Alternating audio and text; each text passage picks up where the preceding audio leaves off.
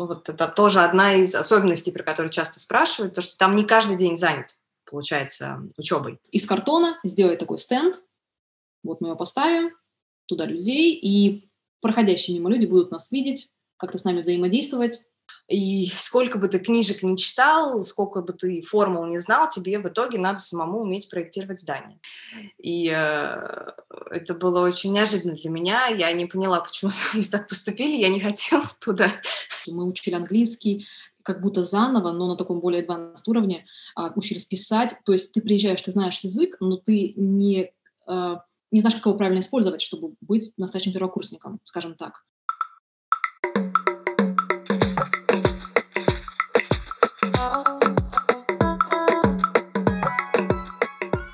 Привет!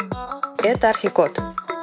Подкаст от одноименного архитектурного инстаграм-блога. Меня зовут Полина, и я ведущая этого подкаста.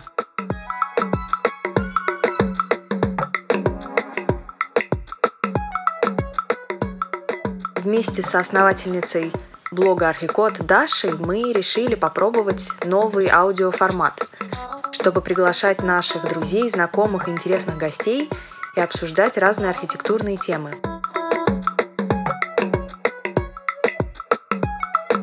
В каждом новом выпуске я буду приглашать кого-то на запись подкаста, и мы будем обсуждать что-то архитектурное.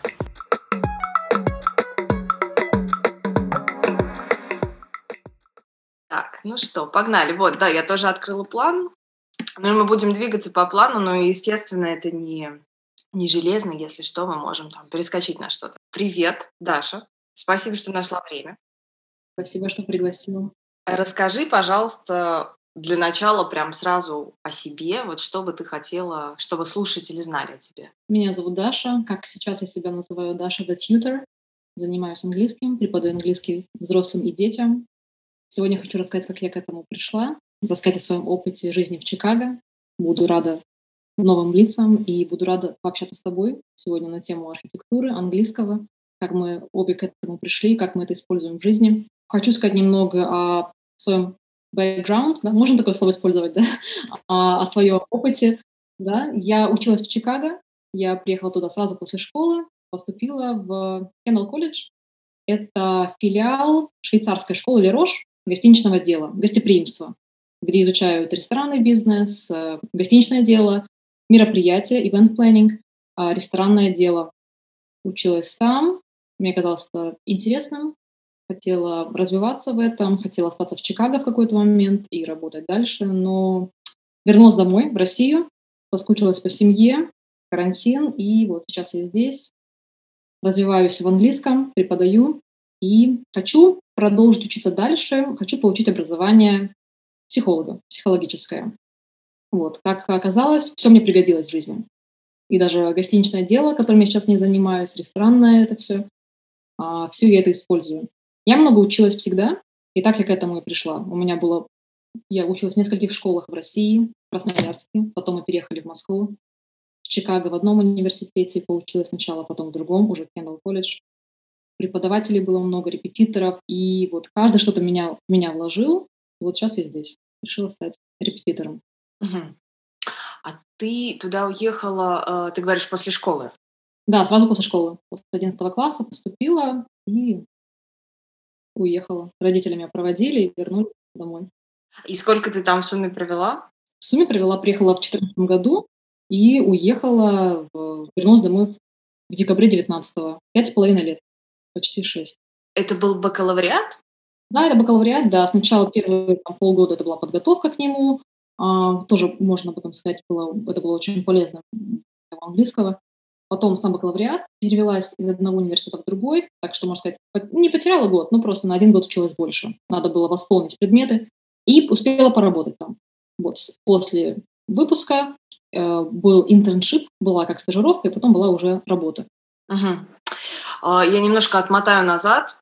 Вообще, mm-hmm. вообще хочу немного как-то сформулировать для нас и для слушателей, почему этот выпуск будет необычный, потому что, ну, наверное, нас слушают в основном те, кто как-то связан с архитектурой, а тут вот бац, выпуск, который больше, больше наверное, посвящен языку, но это, наверное, интересная тема, потому что я, Полина, я учила архитектуру на английском изначально э, в Лондоне в институте, и мы с Дашей подумали, что вот интересно сравнить, как я перестраивалась с одного языка на другой, в одной дисциплине оставаясь в архитектуре, как вот ты переключалась. Ну, наверное, я могу тоже по твоему, по, по твоему шаблону рассказать немножко о себе. Я отучилась в Москве, я закончила школу тут, и потом я поехала в английскую школу. Mm-hmm. И там я училась еще два года. То есть это вот была вторая английская школа. Я сдала местные экзамены. Они назывались у меня A-levels. А, да, знаю. В Англии можно сдавать, э, можно сдавать, вот я забыла сейчас, второй какой-то еще.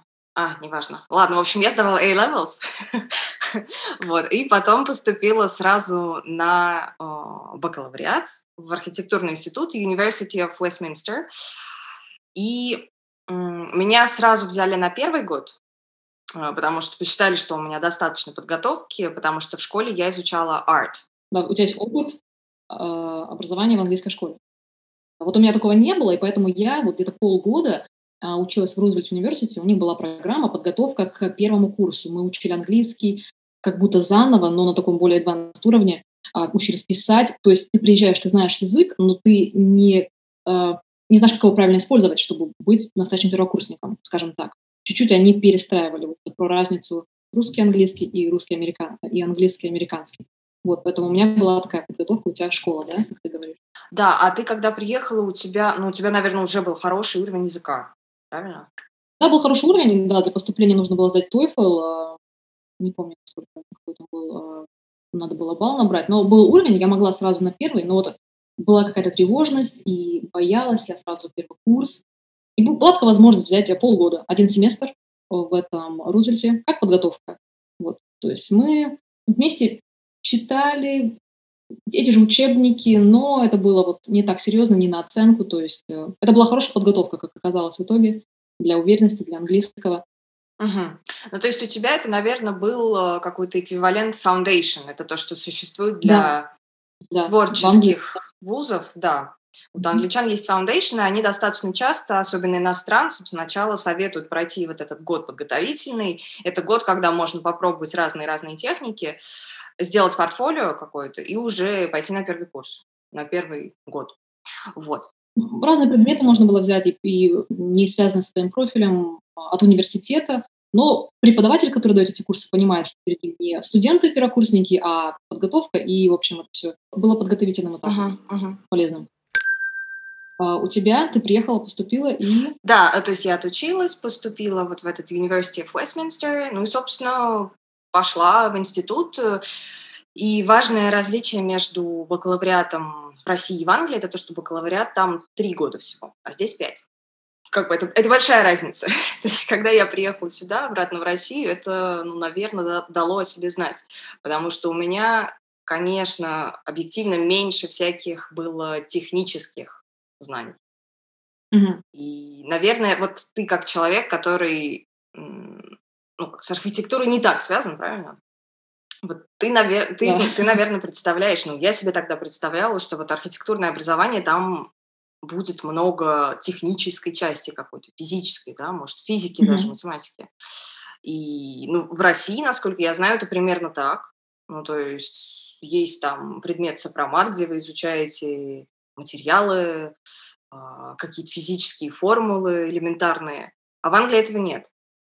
И то есть предмет, mm-hmm. на котором тебе рассказывают про материалы, он, конечно, есть, но это такие очень вводные лекции, где тебе рассказывают э, концепцию скорее материала, что вот бетон, он жесткий, поэтому он там выносит много веса, а, не знаю, какие-нибудь тросы, они хороши для мостов. Ну, то есть это все очень теоретично и общо. Это была большая разница, mm-hmm. когда я вернулась сюда.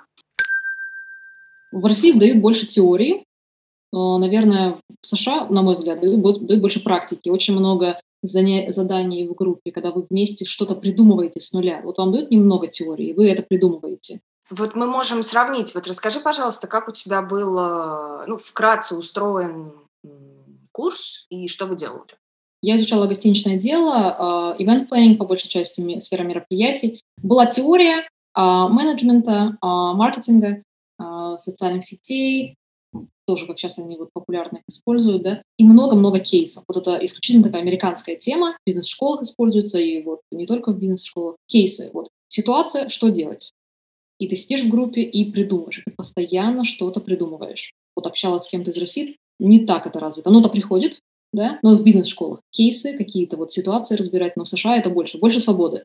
Поэтому и частью программы был internship, чтобы, чтобы ты мог себя проявить сразу вот эти кейсы, ты говоришь, примеры реальные, ну как, примеры из реальной жизни, да, наверное, можно сказать, что они у нас тоже были, потому что архитекторов, э, у них, у них есть несколько предметов, это везде. То есть это в России, в Англии одинаково. Обычно обучение разбито на несколько блоков. Э, самый главный блок mm-hmm. – это проект. Это то, что ты сам, сама придумываешь, свой проект а, там, свое здание или комплекс какой-то. И дополнительно блоки – это история архитектуры, вот у нас это были лекции и какие-то эссе. Без понятия, как это происходит в России, но вот в Англии это так. И э, по-английски это называется technical studies, это тот самый сопромат, предмет про материалы. Это тоже лекции, ну и какой-то по-английски research, какое-то исследование надо делать на эту тему. Mm-hmm. Вот. То есть сам, самое главное проект, и, в принципе, вот эти дополнительные блоки, они как будто бы подпитывают проект, потому что проект — это практика, как ты говоришь. Mm-hmm. И сколько бы ты книжек не читал, сколько бы ты формул не знал, тебе в итоге надо самому уметь проектировать здание. Поэтому, когда студенты готовят свой проект, они всегда ищут примеры из реальной жизни.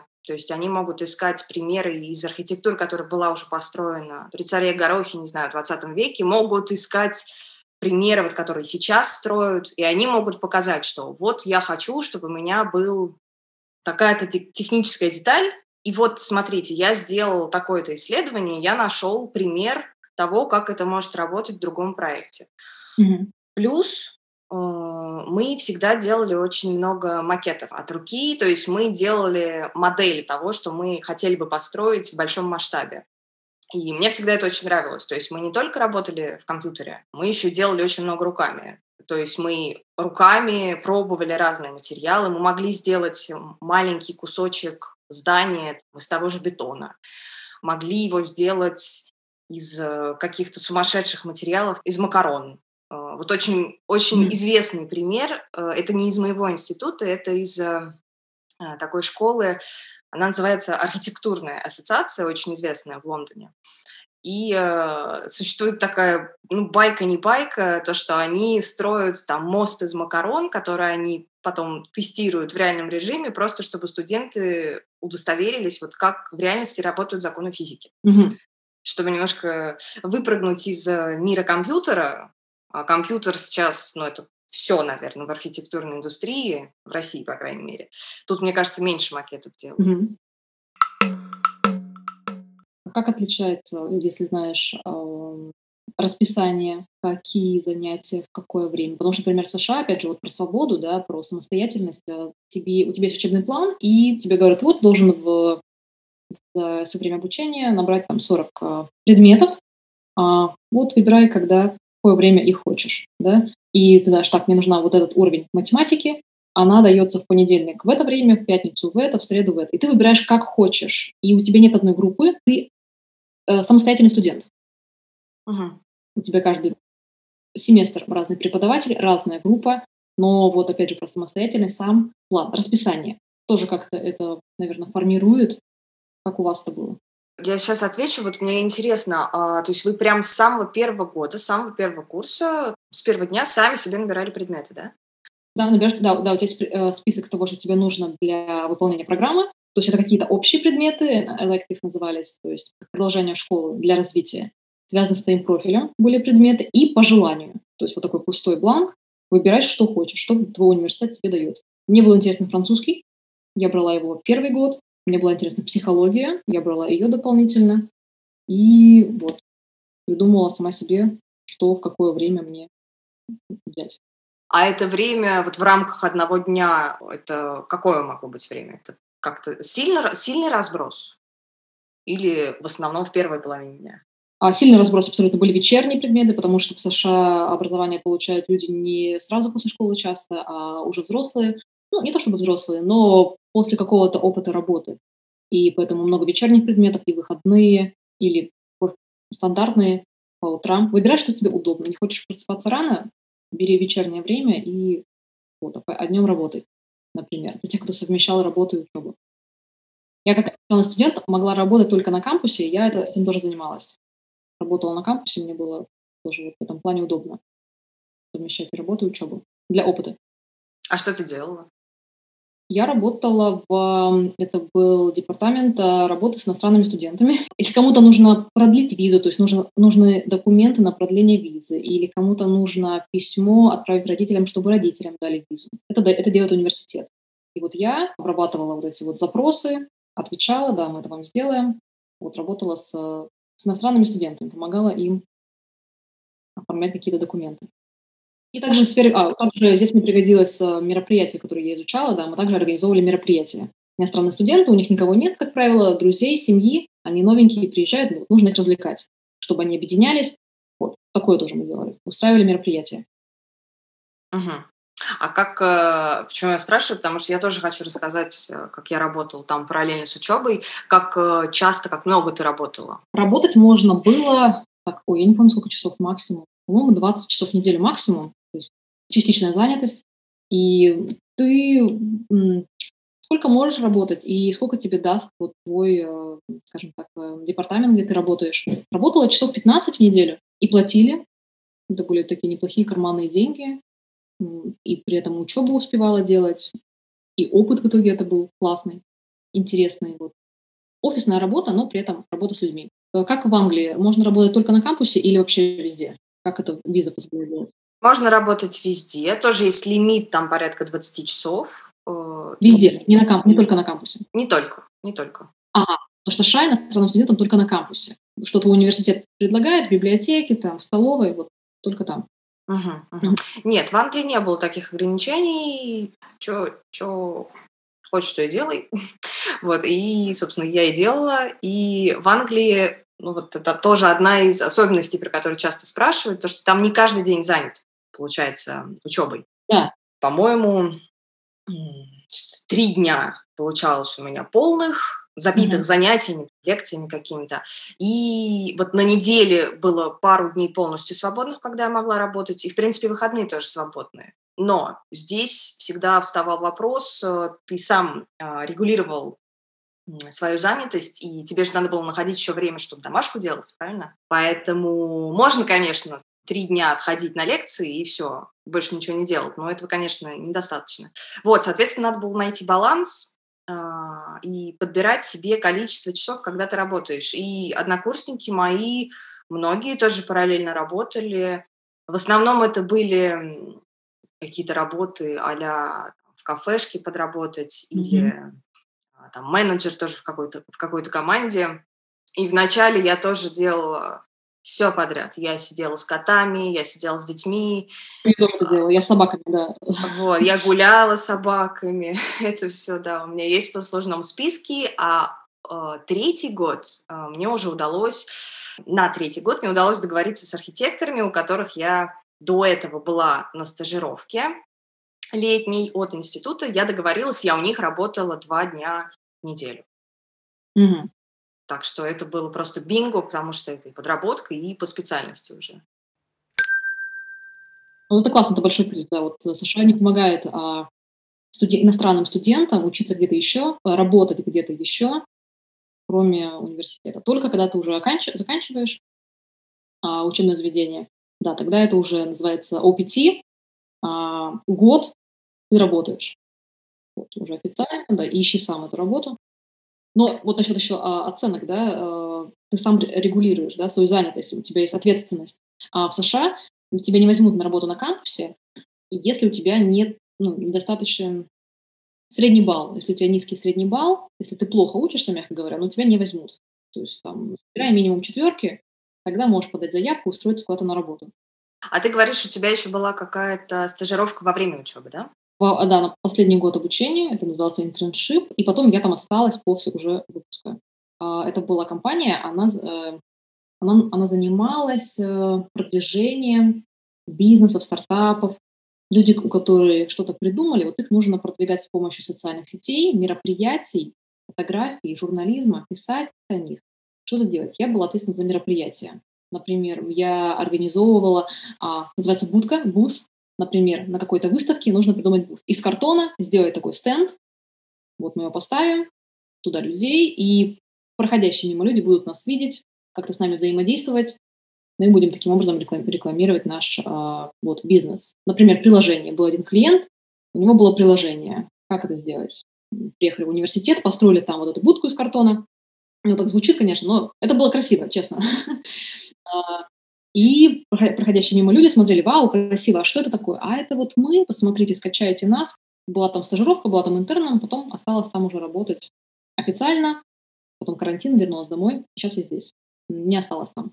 Не знаю, может быть, такой дурацкий вопрос. А как звучала твоя э, роль там, твоя должность? Event Planning Intern, интерн в сфере мероприятий, а потом Event Planner. То есть э, уже планировщик, да, если можно так перевести, уже тот, кто уже не интерн. Угу, угу, понятно, хорошо. Э, расскажу про себя. Значит, у нас тоже была стажировка. И опять-таки, я когда со своими знакомыми, которые учились на архитектуру э, здесь, в России, интересно сравнивать, потому что у нас э, стажировка, вообще у нас их было две. То есть одна проходит в конце второго года летом, и э, попадают не все. Э, э, доживают не все. То есть это долгий процесс, там тоже надо готовить для этого портфолио. Портфолио — это свои проекты, что ты делаешь, что ты умеешь делать вообще, в принципе, на всякий случай. Поясняю. Отправляешь заявки в несколько мест, у которых есть уже какие-то контакты с институтом. То есть институт помогает на, на этом этапе студентам в этой летней стажировке. И, в общем, вот у меня все получилось, меня взяли, я на несколько интервью сходила, и вот меня взяли на э, там, пару месяцев, по-моему. Это был, собственно, первый опыт в моей жизни офисной такой работы с понедельника по пятницу с утра до вечера. Это было минимальное э, заработная плата. В США для, на кампусе платили, это была минимальная по штату, это было 12 долларов в час. Штат Иллинойс, Чикаго. В Нью-Йорке, если не ошибаюсь. Но это, ну, на это можно прожить.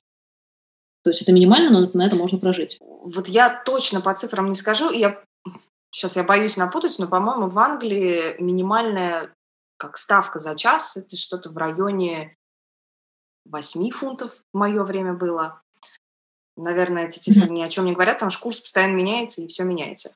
И моя зарплата, мне кажется, она была даже и не самой минимальной. А, вот, это была первая стажировка. А, и вот с ними я уже договорилась, и в течение третьего года вот с ними продолжала работать. Part-time, получается, не full-time. И плюс еще вторая существует стажировка в течение третьего года, она буквально на две недели, и здесь уже институт сам студентов распределяет по разным бюро, и в том числе по какой-то загадочной причине он отправляет студентов э, застройщикам, в компании застройщика. И вот меня отправили как раз в компанию застройщиков. Это было очень неожиданно для меня. Я не поняла, почему так поступили. Я не хотела туда. Но тем не менее. То есть, с одной стороны, о чем это говорит? О том, что институт помогает, он молодец. С другой стороны, он показывает э, более масштабную картину индустрии архитектурной, потому что архитектурные студенты вот в институте, им создается такая комфортная атмосфера того, что вот творите, создавайте свои нереальные проекты, красивые, какие-то супер-пупер а, концептуальные. Но в реальности помимо того, что надо придумать что-то, надо найти человека, который построит. И в реальности это застройщики. И, в общем, во время этой стажировки меня столкнули с таким вот другим, с другой совершенно сферой, хотя я знала, что я не хочу туда идти. Но, тем не менее, наверное, было полезно посмотреть на это. И плюс у меня была возможность там походить по стройкам. Ну, то есть что-то в этом было, да. Вот. Две такие стажировки.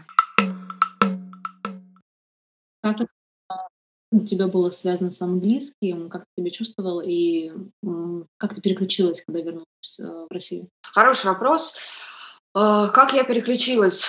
Да как? Молча взяла и переключилась. Ну, вот когда я училась там, у меня был хороший язык, ну, поскольку я уже в школе до этого училась, и когда, во-первых, там не очень много каких-то терминов, прям вот технических э, нам давали, то есть это были слова в духе там структура, structure, ничего особенного. Или план, разрез, plan, section. Ну, то есть довольно легкий э, словарь. И здесь вот по работе уже, потому что я когда вернулась, я уже начала работать в разных бюро. Ну, потихоньку как-то в процессе, когда мне надо было учить новые термины, которые в институте я даже на английском не знала, но я просто их учила вот уже на русском, как в первый раз. Да, то есть надо было переключиться, нужно было все равно что-то учить заново. Да, то да, да, переводить. Да. да, потому что я тоже когда училась, я ну, все преподаватели во всех школах вот в России меня учили, и потом там в США погружение, то есть ты не переводишь, ты погружаешься. Если ты не знаешь слова, тебе объяснят его на английском. Или если твой одноклассник не знает, ты ему объясни на английском. Это была прекрасная практика. Я сейчас это со своими учениками а, практикую, погружение, объяснять слова, потому что задействуется лексика. Это очень эффективно для запоминания, для усвоения. Но нет вот этой а, а, понимания, точного, четкого понимания, и теперь приходится все переводить. Потому что все вокруг спрашивают, как это переходится. Нужно рассказывать, рассказывать, что ты изучал на русском, и обязательно перевести сразу и литературно, красиво. Не просто, э, ну как это на русском, ну вот так вот. Нет, литературно. Поэтому, можно сказать, я, я перестраивала заново. Сейчас я перевожу каждое слово, которое встречаю. Уже привыкла, но вот приходилось это делать. Но ты перестраивалась, это было для твоего преподавания или... Ну, вообще для всего, потому что больше начала общаться с русскоговорящими да, дома, и нужно им рассказывать все, что ты делаешь и для преподавания, и когда ты рассказываешь о том, чем ты занимался в Чикаго, что ты прочитал, что ты посмотрел. Если раньше ты... Я общалась только вот с американцами или иностранными студентами на английском, переводить не нужно было. Я думаю, что вот с этим переводом, когда не можешь подобрать сразу одно слово, такое вот железное, я думаю, я понимаю, что ты имеешь в виду, потому что я когда училась, я параллельно еще ну, как преподавала, я помогала однокурснице русскоговорящей, ну, помогала переводить то, что нам преподавали, потому что она не все понимала. И вот тогда, наверное, я просто пораньше начала это делать, и я вот уже пыталась переводить что-то с английского, с того, который нам давали, на русский, который она может понять. И я помню, я, в принципе, до сих пор так делаю. Я когда что-то перевожу, я на одно слово могу сказать сразу три слова. Но я, не знаю, я списываю это на, как бы, на свой стиль. Может быть, это не очень правильно с точки зрения там, репетиторства. Если бы я пошла в какую-то школу и задалась бы целью выучить какую-то технику репетиторства. Вот ты как репетитор, правильно, тьютер. Э, расскажи, пожалуйста, какие есть а, ну, как методы преподавания английского, если они есть вообще? Вот, мне приходит на ум, что я использую, о чем я читаю, это погружение, когда ты полностью на английском и материал объясняешь, да, и ничего не переводишь, ты погружаешься в английский, и с переводом, да, ты по-русски объясняешь, но иногда вы переходите на английский для, да, для практики speaking, для практики говорения. А с разными учениками работает по-разному, но все чаще я вижу, что людям хочется точности. Как это точно переводится дословно, чтобы звучало красиво. Также это, кстати, вот Катя а, тоже может пару слов сказать о ней. А, мой, да, а, учусь французскому, у нее прекрасный тьютер, преподаватель, вообще обожаю. Она меня этому научила. А техника перевода с русского на английский, с русского на французский. Включается аналитический склад ума, и ты сразу представляешь, как это будет выглядеть в английском, как по формуле, порядок слов предложения. И ты представляешь, что тебе нужно. Подлежащее, сказуемое, все остальное. Вот такое включается, аналитическое. А появляется какая-то точность, в отличие от э, погружения в язык. Ты чувствуешь, но сразу перевести не можешь. Например, вот погружение и с переводом. Кому как удобнее. Я считаю, что нужно практиковать оба метода. Как ты учила, когда ты готовилась? У тебя как было? Больше был русский ли вообще на занятиях? Когда я учила язык еще, английский, ох, э, у меня было и так, и так, но, наверное, полнее и быстрее я его выучила, э, когда у меня были занятия с носителем. Соответственно, это Вот эта методика погружения, наверное. То есть все на английском, no Russian. Но в школе, потому что у меня были, ну, как частные занятия вот с носителем, и английский был в школе, хороший английский был. А, там, кстати, преподаватель у нас тоже старался не переходить на русский, но обычно в школах я знаю, что в России все-таки мешают русский и английский, и это, ну, наверное, не такой живой язык. Я тоже, когда готовилась к Чикаго, я тоже а, занималась носителем языка, чтобы привыкнуть что я не могу переключиться на русский, потому что мне никто не поможет. Да, в Чикаго, если я забуду что-то, если я занервничаю, надо будет объясняться той лексикой, которую я знаю. Поэтому тоже я занималась носителем. И это помогло для жизни уже в Чикаго. Ага. Я думаю, что можно совмещать и на русский переходить, и переводить, потому что это вот... Ну, в итоге мне пригодилось, да, перевод. Ты как-то поддерживаешь его для себя здесь уже? Э, усилия для этого делаешь? Да, обязательно. Я работаю с э, учениками. У меня ученики до уровня интермедиат и дети. И если не заниматься самостоятельно, то ты быстро забываешь. Вообще легко. Ты остаешься, ты ну, доходишь до вот уровня учеников, если ты не занимаешься. А как я поддерживаю? Надо понимать, что у нас есть э, пассивный и активный словарный запас. Passive and active vocabulary. Пассивные — это слова, которые мы видим, мы узнаем в тексте, в книге, да, и слова, которые мы воспринимаем на слух, но мы не используем их в нашей речи, да, то есть пассивный. Мы эти слова знаем, активно мы эти слова действительно используем. Вот для того, чтобы слова действительно использовать, чтобы не забывать английский разговорный, а я лично, я продолжаю учиться, я сейчас беру курсы в Harvard Extension School психологию, потому что чувствую, что просто слушать лекции смотреть что-то, читать недостаточно. Нужно с кем-то общаться на какие-то другие темы. Психология мне интересна, я хочу в этом развиваться.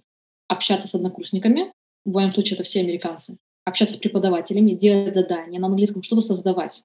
Писать, использовать лексику, говорить вслух. Вот в этом случае ты будешь поддерживать язык, если будешь развивать активный, вот этот active vocabulary, не просто смотреть. Поэтому людям так часто легко читать на английском потому что они развивают только пассивный словарный запас, но не активный. Вот. Поэтому учиться что-то делать, писать, говорить, общаться. Мне понравилось, что ты сказала, потому что это показывает, что домашка, она важна. потому что домашка — это обычно, когда ты сам что-то делаешь. Без домашки ничего не усваивается. То есть я тоже говорю ученикам, лекция — это 10% усвоения. То есть вот из того, что мы сегодня делали, у вас усвоится только 10%. Как я поддерживаю? Э, я продолжаю, во-первых, общаться много с однокурсниками и вот с архитектором, которым, с которым мы там работали, продолжаю общаться, то есть и я и говорю, и пишу, и, ну, поскольку я творческий человек, я стараюсь принимать участие в разных творческих э, проектах и проектиках. Вот, к примеру, у меня однокурсники организуют э, журнал какой-то, сам издат. Вот они приглашают людей со всего мира. А, и вот мы вместе говорим на английском, все это обсуждаем, делаем вместе, вот какую-то штуку вместе делаем. То есть мы постоянно там переписываемся, общаемся. Да, а, и когда ты общаешься со своими одногруппниками, да, а, носителями языка, ты не забываешь язык, вот современный язык. Да? Потому что если только читать учебники, вот я тоже со своими учениками, есть прекрасные учебники Мерфи, красный синий — это грамматика, это классика, база, которую нужно знать, но я, и мы иногда что-то делаем, и я говорю, лучше сказать вот так, вот сейчас бы лучше вот это слово, лучше вот такой фразовый глагол, он звучит получше. Если вот не общаться с носителем языка, не слушать YouTube современный, да, то вот это можно забыть и уйти в язык, который уже не употребляется. Мне повезло с преподавателями, как-то все были с опытом жизни в США и в Англии, и это все учитывали. Но могла возникнуть такая проблема, когда приезжаешь в США, и тебя никто не понимает ну, не то чтобы не понимают, но, например, у меня учебники были все британские, естественно, потому что это, ну, база. И я, когда приехала, использовала очень много британских слов и чувствовала себя очень неловко. Меня не понимают.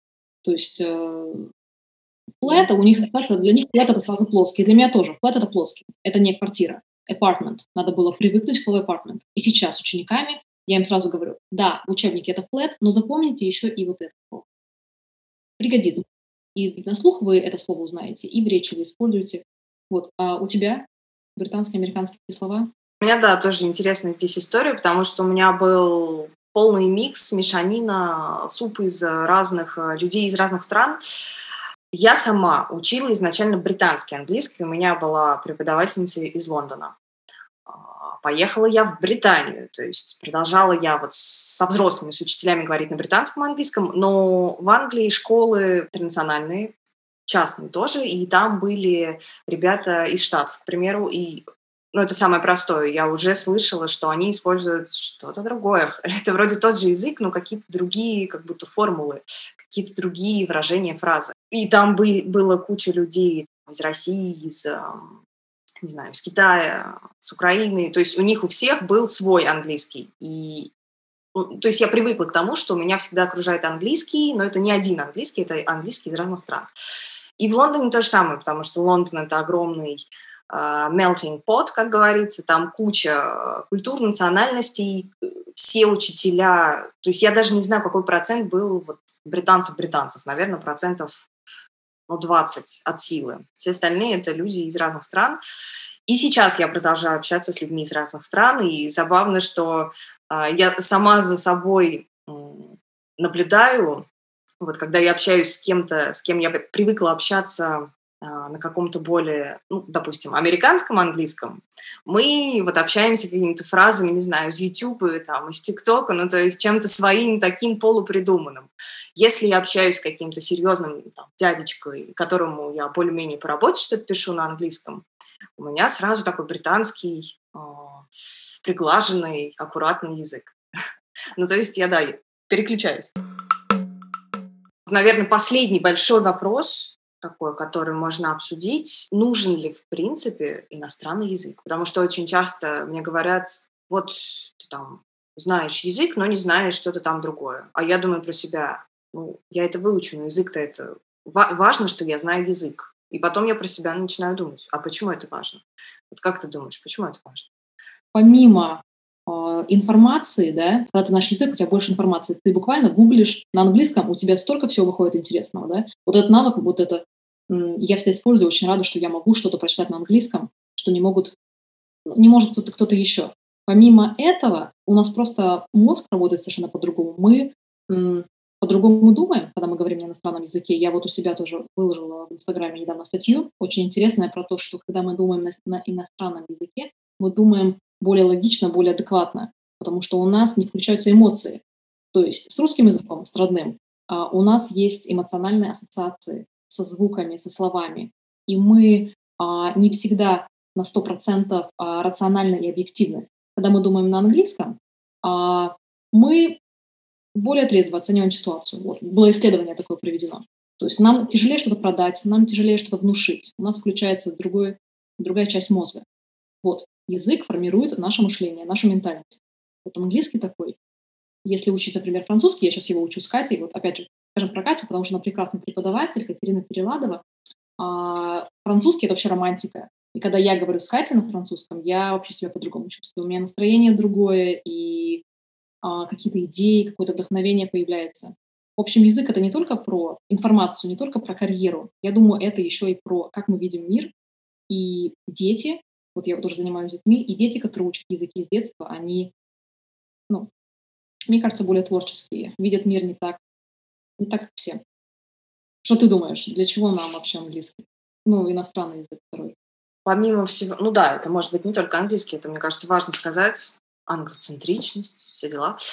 Ну, помимо того, что ты сказала, я совсем согласна, я еще думаю, что это совсем не очевидная вещь, но когда начинаешь изучать какой-то язык дополнительно, неважно, испанский, итальянский, французский, даже через грамматику ты уже понимаешь, что эти люди думают по-другому.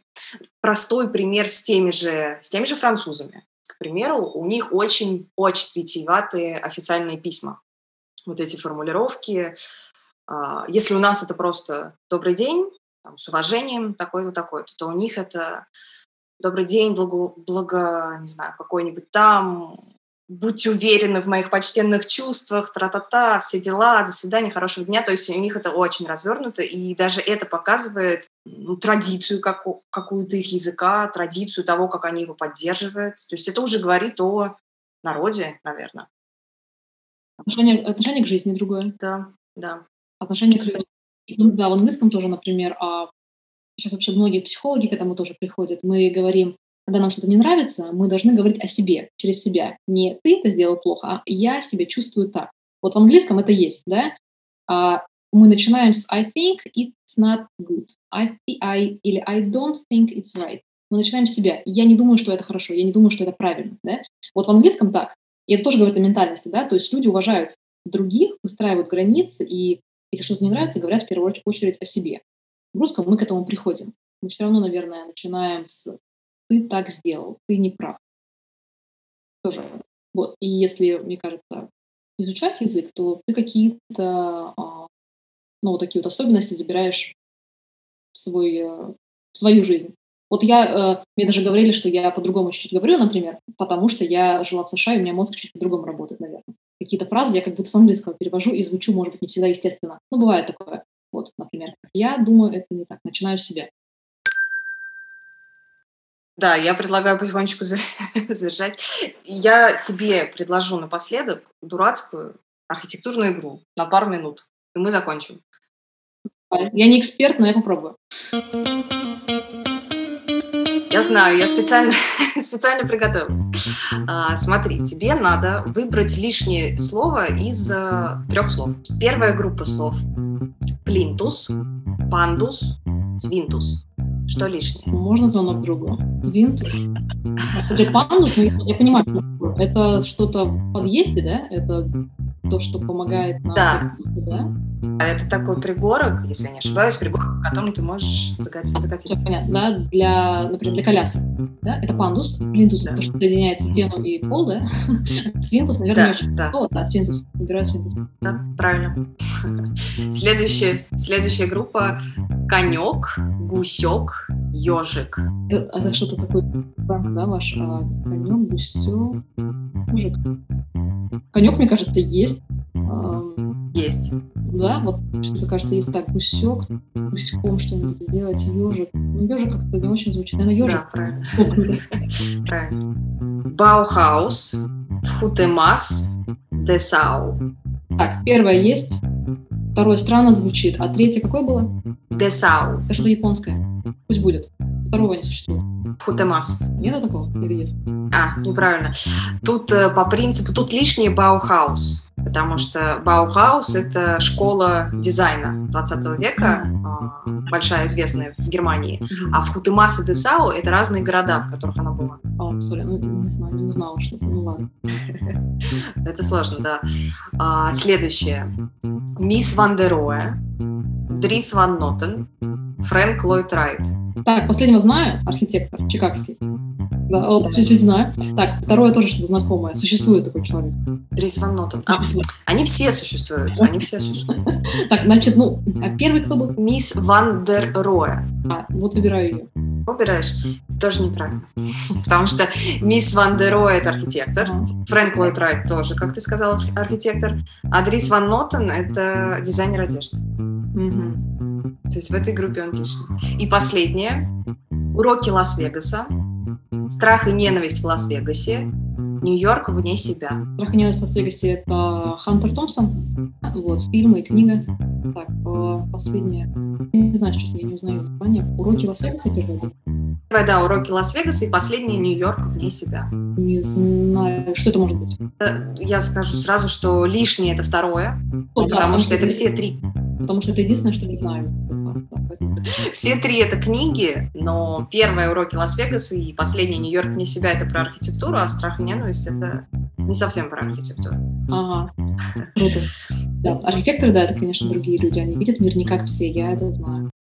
Вот, и да, еще про Чикаго, вот, если кому-то будет интересно. Город, а, мне кажется, мечта архитектора. И сколько там а, скульптур, искусств, какая там разная архитектура, и современная, и классическая. Вот, если кому-то будет интересно, изучите архитектуру Чикаго, вдохновитесь. Э, потому что меня Чикаго вдохновлял все время, сколько я там жила. Хорошо. А, я предлагаю завершить на этом, хотя можно еще бесконечно говорить э, о языках, и я прикреплю, прикреплю а, твои контакты, наверное, да, как с тобой можно связаться, если кому-то будет интересно. Я буду рада новым лицам, новым людям, детям и взрослым. Свяжемся, попробуем поучиться чему-то друг у друга. Я надеюсь, будет полезно.